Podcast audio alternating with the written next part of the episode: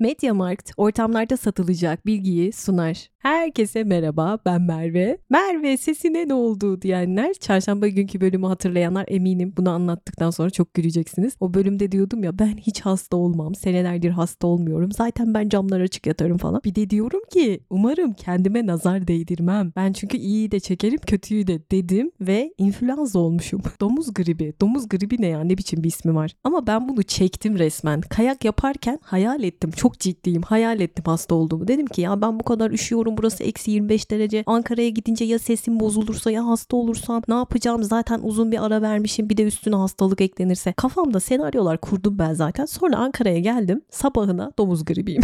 Neyse serumlarımı yedim. Yıkılmadım. Ayaktayım. Buradayım. Dün arkadaşım diyor ki yani bir tek diyor kıyamet koptuğu zaman çalışmazsın herhalde.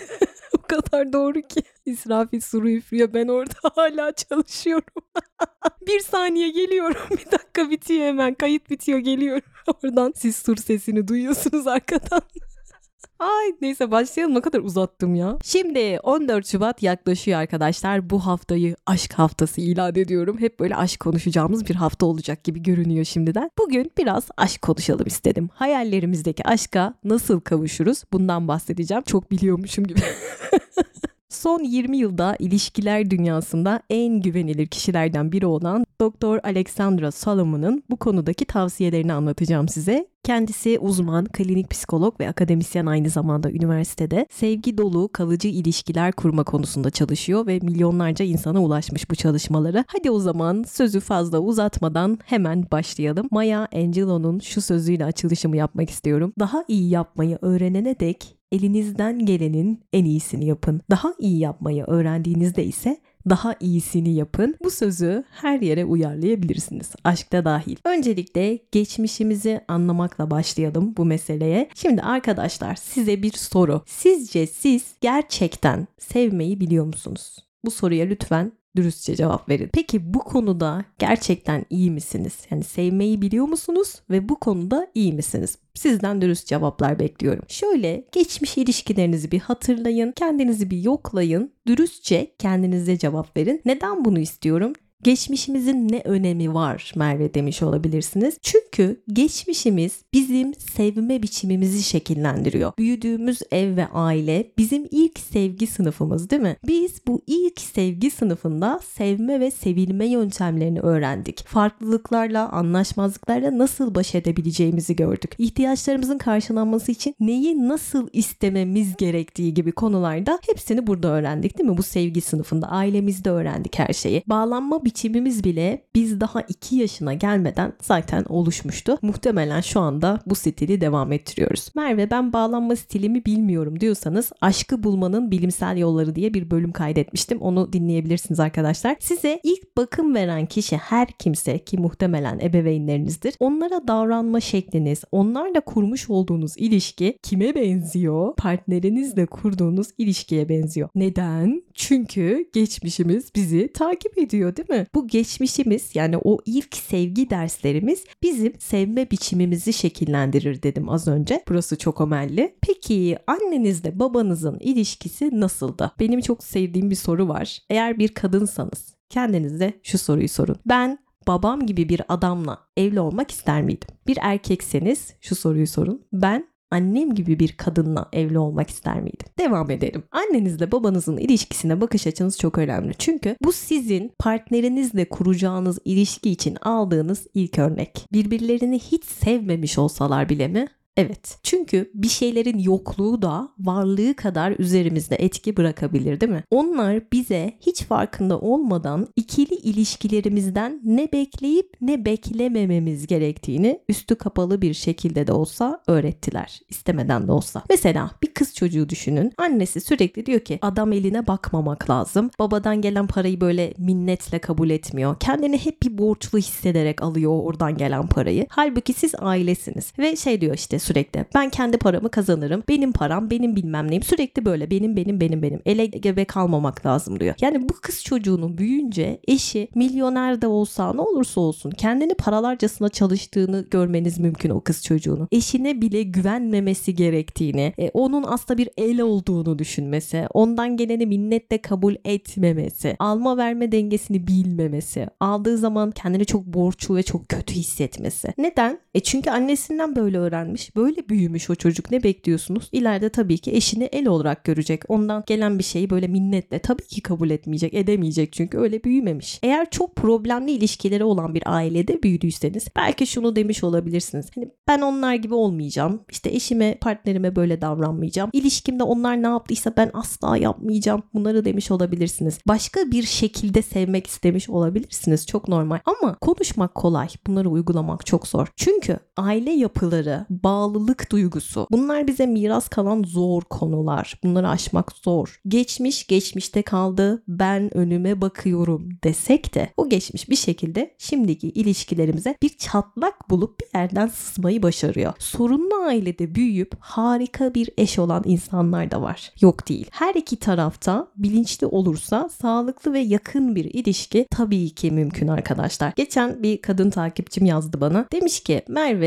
eşimin çocukluğu çok kötü geçmiş. Ailesi çok problemliymiş. Bir sürü travmaları var. Hani ondan mı bilmiyorum ama artık yapamıyorum dedi. Onun bağımlılıklarıyla işte oyun bağımlılığı, sosyal medya bağımlılığı bir sürü bağımlılıkları var. Uğraşamıyorum artık dedi. Ve sanırım yavaş yavaş sona doğru gidiyoruz dedi. Bazen kendimi Güzin abla gibi hissediyorum. Dedim ki sen şu an onunla kavga etmiyorsun. Onun yaralı travmalı çocukluğuyla kavga ediyorsun. Sen şu an annenle, babanla kavga ediyorsun. Onunla değil. Aynı şekilde o da seninle. Yani iki küçük çocuk kavga ediyormuş gibi. Travmalarımız bize ne öğretir diye bir bölüm yapmıştım. Orada bunları detaylı anlatmıştım. Bağımlılıklar o acıdan bir kaçış biçimi. Oyun bağımlılığı, sosyal medya bunları konuşmuştuk. Yüzleşmemek, oraya dönüp bakmamak için. Ama ne demiştik? Aslında en özde sağlıklı bir birey var değil mi? O öze ulaşmak lazım demiştik. Bozuk bir aile düzeni kuşaktan kuşağa kuşağa sıçrayan bir orman yangını gibi arkadaşlar. Ta ki bir kişi öne çıkma cesaretini gösterip o yangınla yüzleşene kadar devam ediyor. Ve o kişi de zaten gelecek nesillerin e, huzuru için, güvenliği için çok önemli bir insan bence. Sevmenin ne demek olduğunu bilmeyenler, yani bunu ailelerinden görmeyenler, o sevgi sınıfı demiştik ya orada olmayanlar bu düzeni bozabilirler. İlişkisel öz farkındalık ebeveynliğimizin de yapı taşlarından biri. Hayatımızın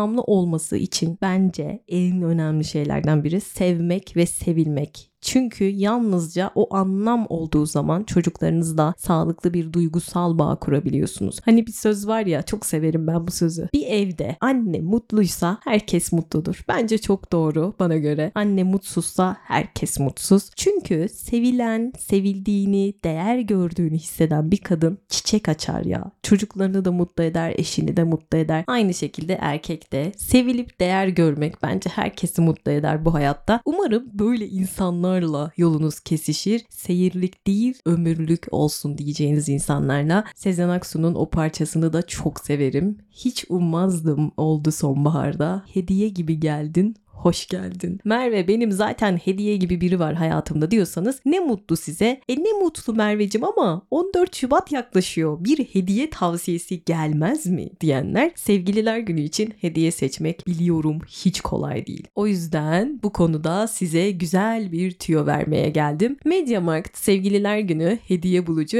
AI. Onunla uzun uzun düşünmenize gerek kalmadan sevgilinize hediye alabiliyorsunuz. Nasıl mı? İlk olarak mediamarkt.com.tr adresine gidiyoruz. Ardından hediye bulucu AI sayfasına tıklıyoruz. Sayfaya tıkladıktan sonra tamamen yapay zeka destekli chatbot'un sorularını yanıtlıyoruz. Cevaplarımıza göre hızlı bir analiz yapan sayfa bize en iyi hediye alternatiflerini hemen sunuyor. İşte size hem ortamlarda satmalık hem de hayatın içinde kullanmalık bir bilgi. Tabi isterseniz MediaMarkt mağazalarına gidip kendiniz de seçebilirsiniz. Akıllı telefonlardan tabletlere, bilgisayarlardan kulaklıklara, sevgililer gününde aradığınız tüm teknolojiler MediaMarkt'ta. Aşkı yaşatan teknolojilerin MediaMarkt'la tam zamanı. Hadi devam edelim. Şu an eğer beraber olduğunuz bir biri varsa şöyle bir bakın arkadaşlar. Eşinize, sevgilinize ya da ekslerinize. Şöyle bir düşünün. Ebeveynlerinize çok benziyorlar değil mi? Bunu hiç fark etmiş miydiniz? Ya da onlardan tamamen farklılar. Taban tabana zıt. Neden? Çünkü bilinçaltımız eski yaraları iyileştirme amacıyla bizi alıyor ebeveynlerimize en çok benzeyen ya da asla benzemeyen birilerine yönlendiriyor. Bir tanıdığımız vardı. Küçükken babasından çok şiddet görmüştü ve gitti aynı babası gibi kendisine şiddet gösteren biriyle evlenmişti. Ne diyordu Carl Jung çiçeğim? Siz bilinç altınızı bilince dönüştürünceye kadar o sizin hayatınızı yönlendirecek ve siz ona kader diyeceksiniz. Bir erkek gidip annesi gibi itaatkar bir kadınla evlenebilir. Üstelik küçükken bundan çok muzdarip olduğu halde. Hani genelde erkekler der ya annem gibi bir kadınla evlenmek istiyorum diye. Niye acaba? Babası annesini sürekli aldatan bir kız düşünün. Büyüdüğü zaman ihanete uğradığında bunu çok normalleştirebilir. Sadakatsizliğe göz yumabilir. Çünkü öyle bir ortamda büyümüş. Ama büyürken gördüklerini, maruz kaldıklarını devam ettirmeyi reddederek o yangını söndürmeyi seçer ederse at koyma, bağlantı kurma ve seçme sürecini başlatmış olur. Şimdi bu süreç çok önemli. Geçmişimizin şu an kurduğumuz ilişkiler üzerindeki etkisiyle ilgili ilişkisel öz farkındalığımızı arttırmak için bir yöntem bu. At koyma dediğimiz şey şu. Geçmişimizi olduğu gibi gözlerimizin önüne getiriyoruz arkadaşlar ve bizi nasıl etkilediğini düşünüyoruz. Bağlantı kurma dediğimse değerlendirme yapmadan geçmişin etkilerini hissetmeye çalışmak. Seçme ise bilinçli olarak tekrar ve tekrar sevmeyi seçmek. Bilinçli olarak dedim dikkat. Şimdi at koyma kısmını biraz açıyorum. Bu ilk adım burada ne yapıyoruz biliyor musunuz? Çok cesur bir şekilde aile dinamiklerinizi tanımlamanızı istiyorum. Kendinize tanımlayın. İşte benim annem nasıldı? Doldurun. Benim annem alkolikti, babam sadakatsizdi. İşte evimizde şiddet vardı. Şöyleydi, böyleydi. Hepsini açıklayın. Aile dinamiklerinizi açıklayın. Adını koyun. Canınız yanacak ama bunu yapın. Ne, ne varsa ailenizde. Size aşağılanmış hissettiren ne varsa. Halbuki bunlarda bizim bir suçumuz yok. Buranın altını çizerim. Bunlar iyi ya da kötü tecrübeler başımıza geldi, yaşandı ve hala bizimleler. Onları dillendirip adlandırmadığımız zaman ilişkimizi şekillendirmelerine izin veriyoruz. O yüzden adını koyun. Bağlantı kurma dediğim şey ise yargılamadan bunların etkisini hissetmek arkadaşlar. Derine inmek. Lütfen kurban psikolojisine girmeden bunu yapmaya çalışın. Geçmişe takılı kalmadan. Dediğim gibi sadece yargılamadan bunların etkilerini hissederek ederek derine iniyoruz. Gerçi çoğumuz yas tutmayı reddediyoruz ama o yükü de taşıyoruz içimizde bir yerlerde inkar ederek. Seçme ise farkındalığınız partnerinizle daha yakın bir bağ kurmanıza olanak sağladığında üçüncü adımımız belki birbirlerine asla değer vermeyen insanlar tarafından yetiştirildiniz ama bunu ilişkinize taşımak zorunda değilsiniz. Bu bir seçim. Seçme kısmı bu. Kendinize şu soruları sorun. Hangi işe yaramaz hikayeler ve inançlar benim için engel oluşturuyor? Hangi durumlarda geçmişte almış olduğum bir yaranın etkisini hissediyorum ve ona göre davranıyorum? Daha cesurca sevmek için karşımdaki insanı ne yapabilirim korkusuzca sevmek için? Büyürken tecrübe ettiklerimiz, bugün yakın ilişkiler hakkındaki düşüncelerimiz yani aşk hayatımız hakkındaki düşüncelerimizi nasıl hissettiğimizi ve davranışlarımızı etkiliyor dedim en başta. Örnek ver Merve. Şimdi arkadaşlar sizi yetiştiren kişilerin doğası ve karakteri hakkında ne düşünüyorsunuz? Tanımlayın. İşte mesela benim babam çok baskıcı, otoriter, işkolik ya da işte iyi özellikleri varsa onları sayın. İşte annem e, çok tatlıdır, çok neşelidir, enerjiktir ya da işte çok sinirlidir, çok ağlar, aşırı içine kapanık bir kadındır gibi tanımlayın kendinizce. iyi ve kötü yönlerini yazın. Ve şimdi hayatınıza giren insanları tanımlayın. Hayatınızda iz bırakanları, girmeleri önemli değil. Aşık olduğunuz insanlar ya da eşinize bakın evliyseniz. Ne farklılıkları var ve ne benzerlikleri var. Peki size şunu sorsam büyürken kendinizi ailenizin gözünde değerli hissettiğiniz anları hatırlayın desem. Sonra ailenizin yıkıcı oldukları yönlerini yazın desem işte incitici, faydasız olanları yazın desem ya da yazmayın düşünün. İşte mesela ailem nadiren bana seni seviyorum derdi gibi. Yani incindiğiniz şeyler neler? Bunları düşünün. Ebeveynlerim duygularını uçlarda gösterirdi ya da çok bastırırdı gibi. Annem babam birbirlerine hep yalan söylerdi gibi. Bunları siz biliyorsunuzdur. Sayın dökün içinizde ne varsa. Bunları neden soruyorum biliyor musunuz? Hayatınızda devam ettirmek istediğiniz ve aynı zamanda ardınızda bırakmak istediğiniz aile modeliniz değerler ve inançlarınız değer verdikleri istedikleriniz ve kurtulmak istedikleriniz bunlar aslında. Bunlar bizim hayat hikayemiz ve hayat hikayemiz çok önemli. Neden? Çünkü kişiliğimizi oluşturan en temel etkenlerden. Bizi biz yapan şeyler o yaşadıklarımız. Yaşadıklarımız çok önemli. Onları inkar etmemeliyiz. Şimdi kendi hayat hikayenizi düşünün. Hayat hikayeniz belli bir zaman dilimi içinde çeşitli mekanlarda sizi etkileyen ve sizden etkilenen bazı kişilerle olan etkileşiminizden doğan bir takım e, bölümlerden, olaylardan oluşuyor değil mi? Hayatınızdaki olaylar birer noktadır. Onları nasıl birleştirdiğimiz bizim kişiliğimizi yaratıyor ve aydınlatıyor. Hayatımızdaki başrol biziz. Hikayemizdeki bölümlerde ve sahnelerde kendimize vermiş olduğumuz roller e, bizim aslında kim olduğumuzla ilgili açık ya da üstü kapalı bir şekilde söylenenleri yansıtıyor. Bir kahraman mısınız hayatınızın hikayesinde? Bir kurtarıcı mısınız? Bir savaşçı mısınız? Bir kurban mısınız? Hangisisiniz? Şimdi söyleyeceğim şeye lütfen dikkat arkadaşlar. Araştırmalar hayat hikayemizi anlatış biçimimizin asıl tecrübe ettiklerimizden daha önemli olduğunu gösteriyor. Hayat hikayenizi nasıl anlatıyorsunuz? Kendimiz ve ilişkilerimiz hakkında anlattığımız hikayelerin karşı tarafa da dikkat bu arada size anlatanlara. Üslubuna bakın. Kendi üslubunuza da bakın. Kalitesine bakın. Bu sizin kim olduğunuzu ele veriyor. Olayları hayatımıza nasıl uydurduğumuz bizim bakış açımızı şekillendiriyor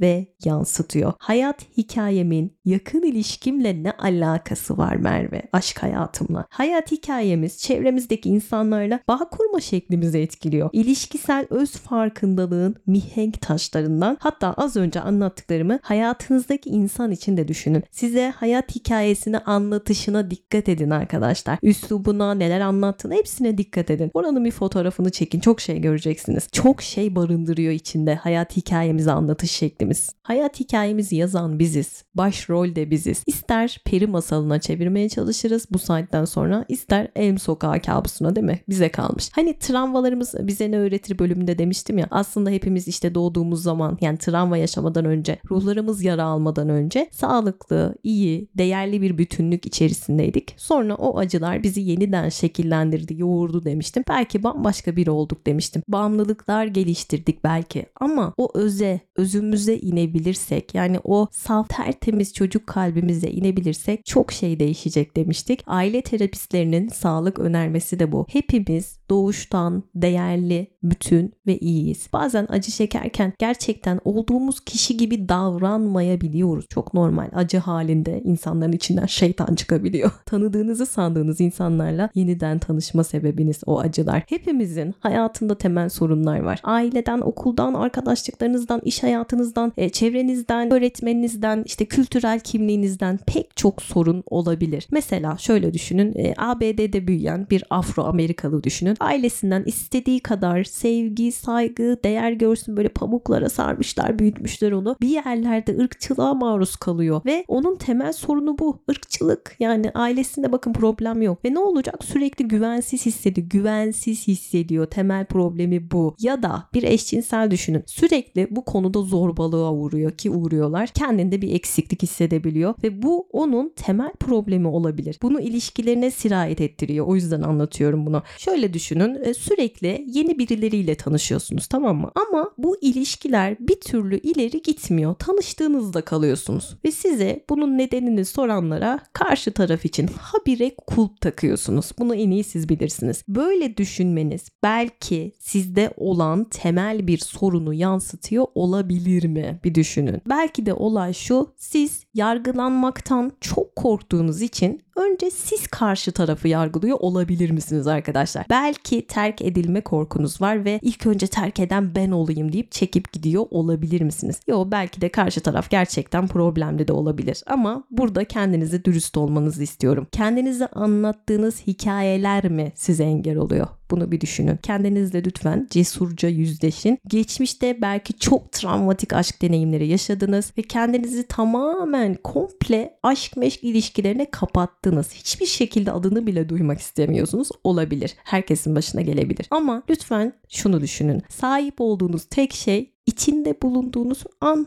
ve bu an gidiyor. Bunun farkına varalım. Yani bırakalım hayatımızın odak noktası şimdi olsun.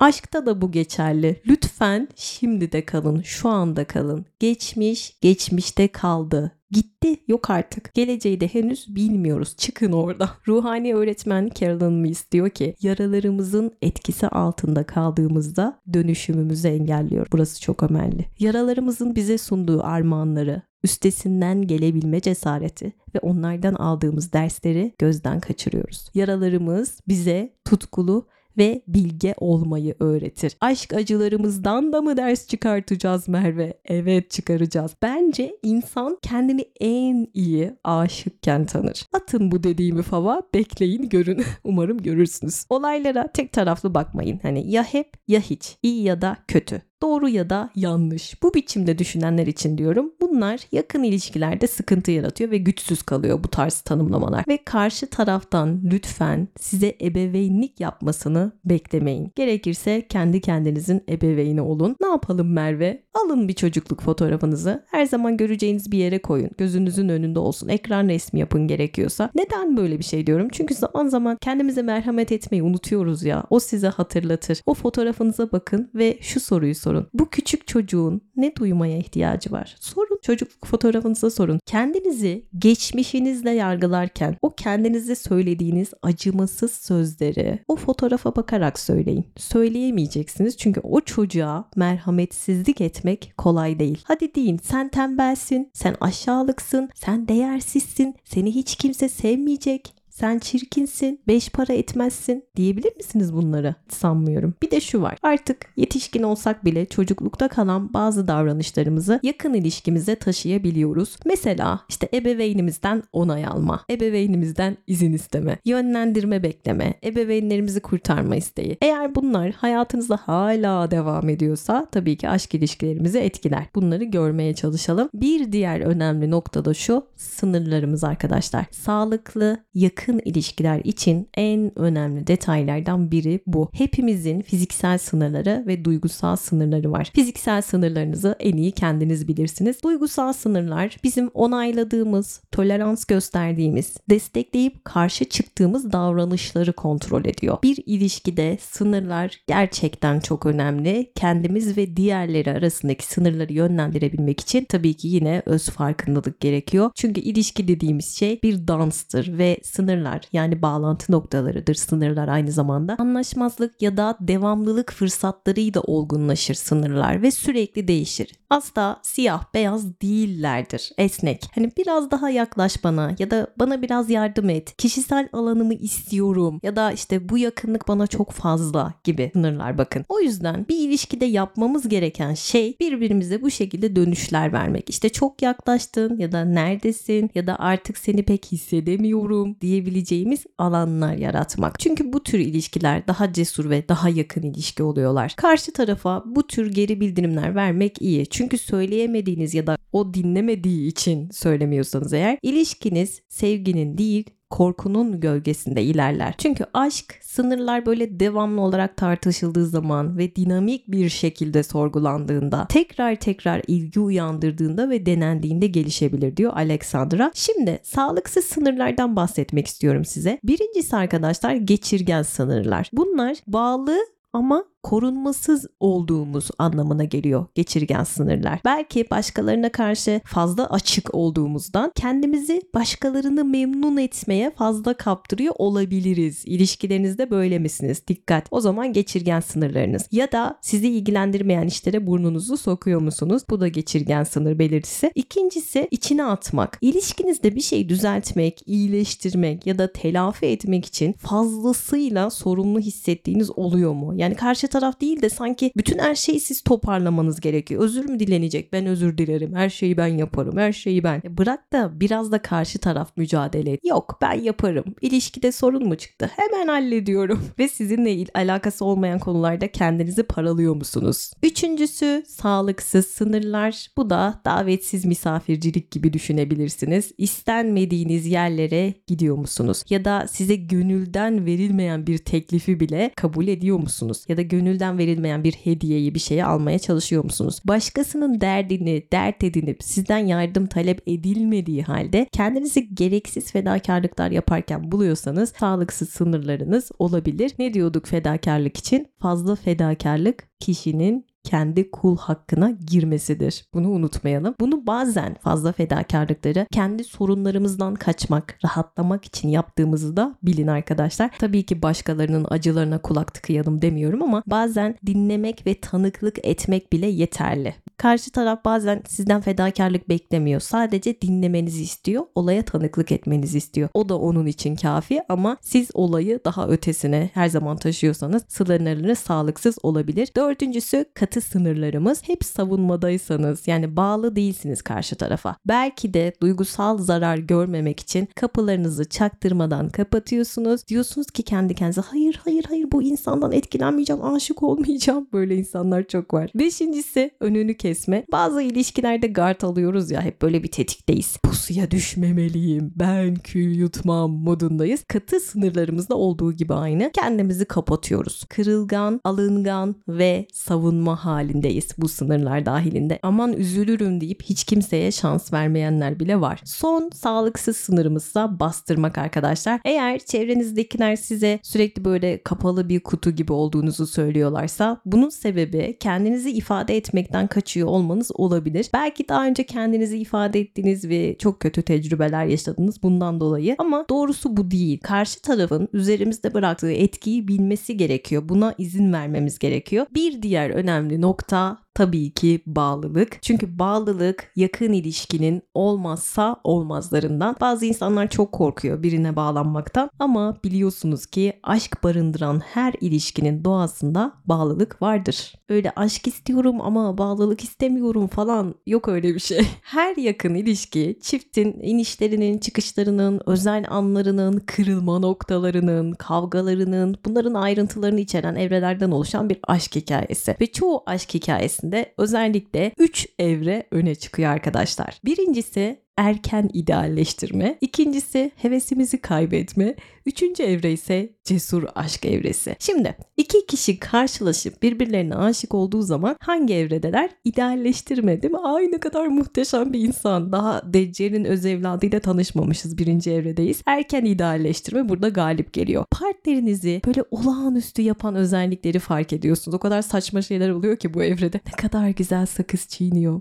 Ne kadar yakışmış o kemer ona. Yani en komik, en zeki, en seksi odur. Ne yaparsa yapsın. Araştırmalara göre aşık olan bir insanın beyni uyuşturucu bağımlılığı olan ya da obsesif kompulsif kişilik bozukluğu olan birinin beynine benziyormuş. Neden? Çünkü aşık olduğumuzda e, takıntılı, ihtiraslı ve sürekli sevdiğimiz kişiyi düşündüğümüz için dalgın oluyoruz. Sonra ikinci evre geliyor hevesimizi kaybetme evresi. Burada artık o idealize ettiğiniz kişinin gerçek yüzünü görüyorsunuz. Deccal'in öz evladıyla tanıştığınız an. İlk tartışmalar, ilk laf sokmalar, işte ilk tripler, aramayı unutmalar, sorumsuzluklar. Yani o baştaki haliniz var ya ondan eser kalmıyor idealize ettiğiniz halinden. Ama esas bundan sonrası önemli arkadaşlar. Burada dökülenler hop eleniyor ve üçüncü evreye geldim. Üçüncü evre artık cesur aşk evresi, korkusuz aşk. Çünkü çiftler burada artık heves kaybetme aşamasını geçtikten sonra geçebilenler mükemmel bir evreye geliyorlar. Bu evre cesur aşk yani korkusuz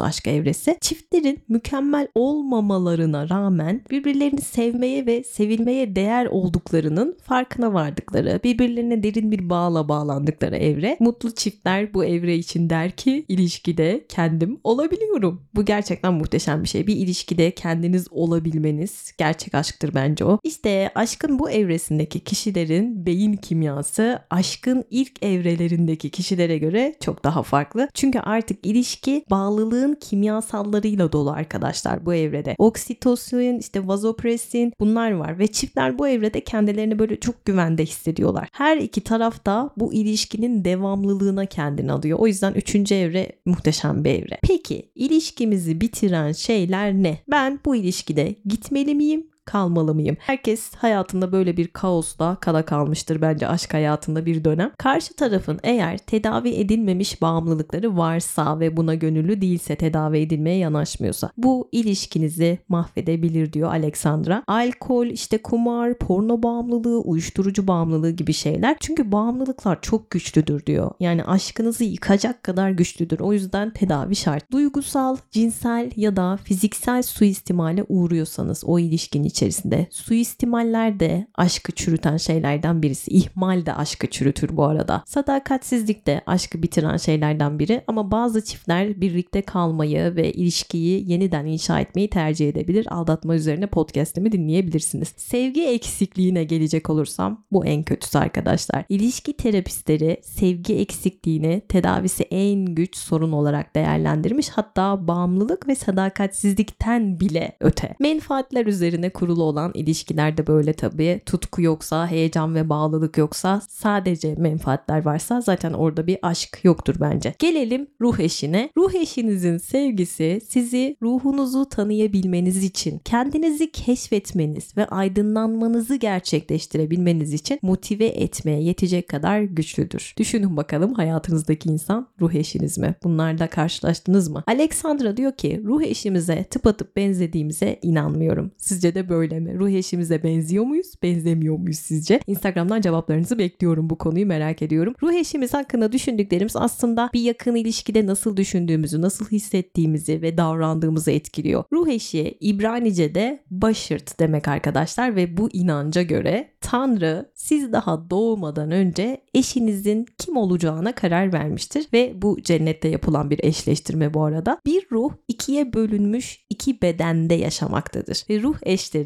birbirlerini bulurlar ve evlilik onları yani o iki ruhu tekrar bir araya getiren şeydir bu inanca göre. O yüzden eşiniz sizin diğer yarınızdır derler. Başırt inancına göre çiftler birlikteliklerinin onlardan daha yüce bir güç tarafından yaratılıp desteklendiğini düşünürler. Bir araştırma projesi ruh eşlerini mükemmel bir eş olarak gören kişilerin ilişkilerinden daha az tatmin olduklarını ortaya çıkarmış ama karşı tarafı yol arkadaşı olarak görenler daha memnunmuş. Hani bir film var ya Ye Dua Et, Sev diye bir film. Romandan uyarlamadır o. Orada ruh eşi için çok harika bir tanım yapılıyor. Deniliyor ki insanlar ruh eşinizin size mükemmel bir biçimde uyacağını düşünür ve bu herkesin isteğidir. Fakat gerçek ruh eşiniz bir ayna gibidir. Sizi size yansıtan, sizi sınırlayan şeyleri size gösteren, hayatınızda değişiklikler yapabilmeniz için dikkatinizi kendinizde toplamanızı sağlayan kişidir. Gerçek ruh eşiniz muhtemelen tanıştığınız en önemli kişi olacaktır. Çünkü duvarları yıkmanızı ve uyanmanızı sağlayacaktır. Ama ruh eşinizle sonsuza dek yaşamak yok. Çok canınızı acıtır. Ruh eşleri hayatımıza girer. Yeni bir katmanımızı görmemizi sağlar sağlarlar ve sonra çekip giderler. Sizce de böyle bir şey mi ruh eşi? Şimdi zengin ve anlamlı bir aşk hayatı yaşamak isteyenler, bir aşk hikayesi yazmak isteyenler bu insanlar tutkulu bir şekilde yaşıyorlar. Hayatlarının anlamının farkında olan insanlar bunlar. Yani onlar tarafından yaratılabilir böyle bir hikaye. Hayatınıza anlam katmak ne demek? Ondan beslenmek demek değil mi? Ama çiftler aynı tutkuları paylaşmak zorunda değiller tabii ki. Zaman zaman çiftler birbirlerinden uzaklaşmaları gerekiyor. Tutkularına yönelmeleri gerekiyor. Bu da ilişkiyi çok güçlendiren, ayakta tutan bir şey. Tutkularımızın olması kendimize ait. Profesör Iris Krasnov diyor ki 200'den fazla evli kadınla görüştüm ve birçok kadının mutlu ilişkisinin arkasında çocukluktan gelen ya da işte yeni keşfetmiş oldukları bir hobi var. Bunu görmüş. Yani enerjilerini tutkularından alan insanlar evliliklerinde çok daha mutlular. Kendimizi böyle paralamak o insan için kendimizden fazla fazla ödün vermek bunlar ilişkiye zarar veriyor. Değerinizi düşüren şeyler bunlar. Hani saçımı süpürge ettim diyor ya Doğan Cüceloğlu'na birisi. O da diyor ki saçını süpürge etme. Saçını tara süpürgeyle de evini süpür diyor.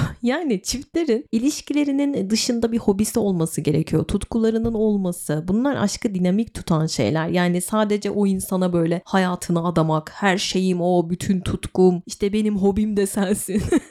Dediğim gibi kendinize ait tutkularınızın, hobilerinizin olması aşkınızı dinamik ayakta tutan şeylerden biri. Yakın arkadaşlarınızın olması bu da çok önemli. Bizi her halimizde kabul eden, bizi seven, e, değer verdiğimiz arkadaşlarımızın olması ilişkimizin kurtarıcılarından. Özellikle kadınların sosyalleşmiş olduğu bir kadın ortamı varsa ilişkilerinde daha mutlu olduğu söyleniyor. Bir de şu var artık evlilik kurumuna korkuyla ve şüpheyle bakılıyor biliyorsunuz. Hani daha çok böyle kısa süreli kullanat ilişkiler diyorum ben ona. Günlük ilişkiler. Bunlar tercih edilmeye başlandı son zamanlarda. E, dijital çağda yaşamak da tabii bu yakın ilişkileri derinden etkiledi. Seçenek çok çünkü insanların önünde. Alexandra'ya gelen danışan kadınların çoğu biriyle takılmanın yakın ilişkiye giden tek yol olduğunu düşündüklerini söylemişler. Bakın bence bu çok önemli bir detay. İnsanlar artık cinselliği aşk elde etmek umuduyla bir araç olarak kullanıyor diyor. Bence çok doğru bu. Şimdi size bir soru. Eşinizle ya da işte sevgilinizle son 3 kavganızı düşünün ya da tartışmalarınızı düşünün. Bu ilişkide siz suçlamaya mı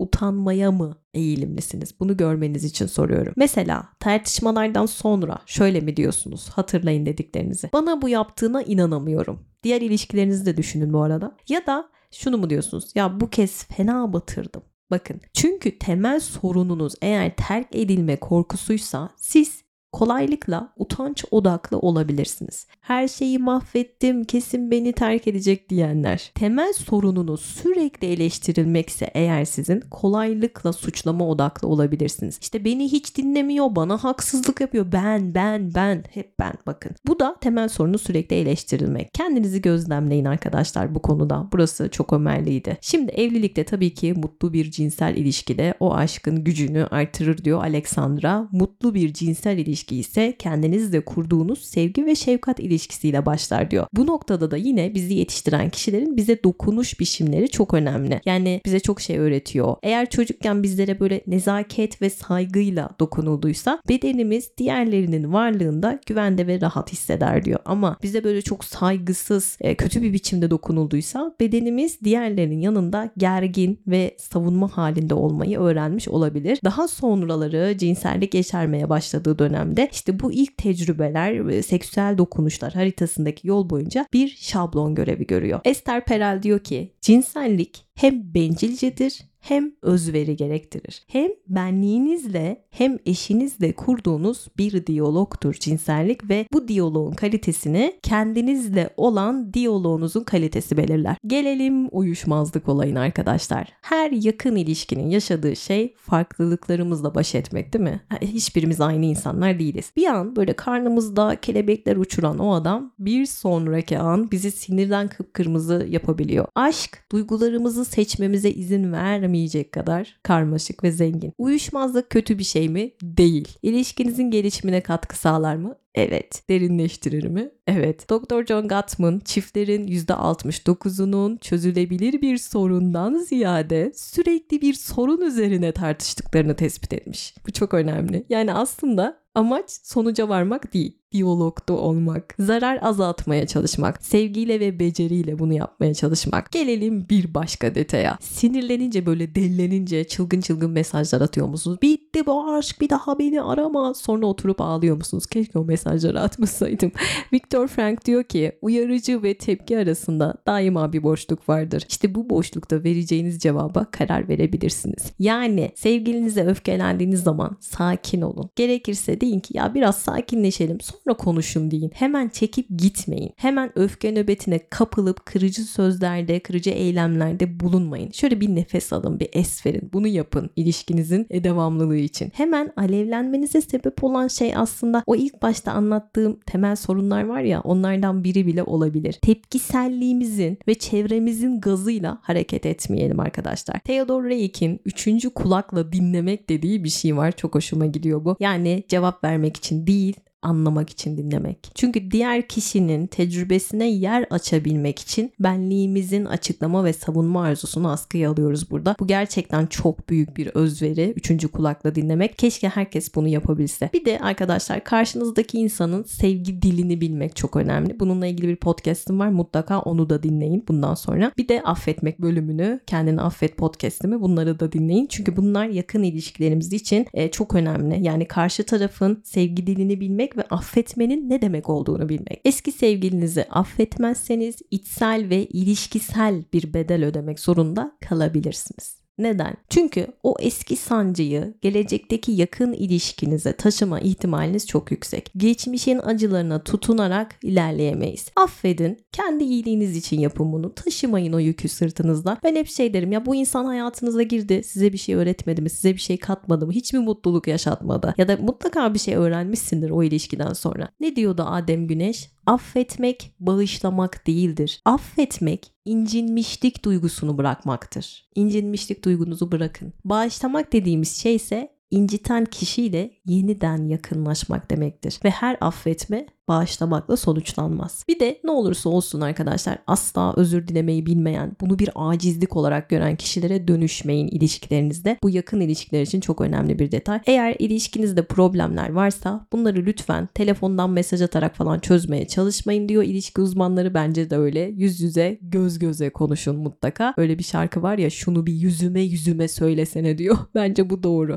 Araştırmacılar iki kişi telefonda konuştuğu zaman kişiler arası yakınlık ve güvenin önemli ölçüde tehlikeye girdiğini ortaya çıkarmış. Ona göre aynı zamanda empati ve anlayış azalıyormuş telefonda konuştuğumuz zaman ama yüz yüze, göz göze, diz dize halledemeyeceğimiz çok sorun yok diye düşünüyorum. Kısacası yakın ilişkilerde başarının sırlarından biri bay ve bayan doğruyu aramak değil. Bay ve bayan doğru olmak. Tarkovski'nin dediği gibi kendinizi kendinizle zaman geçirmeyi yalnızlık sanmayacağınız şekilde yetiştirin. Ve tabii ki önce kendinizle dost olun arkadaşlar. Önce kendinize merhamet edin. Kendinizi sevin. Kendinizi sarın. Önce kendinize yapın bunları ve kendinize ait bir hayatınız ve tutkularınız olsun. Benliğimi kaybetmeden biz olabilmek önce kendimizle sağlam bir ilişki kurmak. Önce kendimize karşı dürüst olmak. Alexandra diyor ki kendinizi öyle bir bağlılık ve şiddetle sevin ki bir başkasının sevgisi bunun bir devamı, bir aynası ve doğrulaması olsun. Ve şunu unutmayalım. Kendimizi sevmedeki en iyi rehberimiz diğerlerinden görmeyi sık sık hayal ettiğimiz sevgiyi kendimize verebilmektir. Sevilmek istiyorsak sevmeyi bilmeliyiz. Mediamarkt ortamlarda satılacak bilgiyi sundu. Bu pazartesi tekrar görüşmek üzere. Beni nereden dinliyorsanız takip etmeyi ve bildirimlerinizi açmayı unutmayın. Sevgililer gününüz şimdiden kutlu olsun. Mediamarkt sevgililer günü hediye bulucu AI ile uzun uzun düşünmenize gerek kalmadan sevgilinize hediye almak istiyorsanız sizi açıklamalardaki linke davet ediyorum. Aşkı yaşatan teknolojilerin Mediamarkt'la tam zamanı. Görüşmek üzere. Aşkla kalın. Hoşçakalın. Bay bay.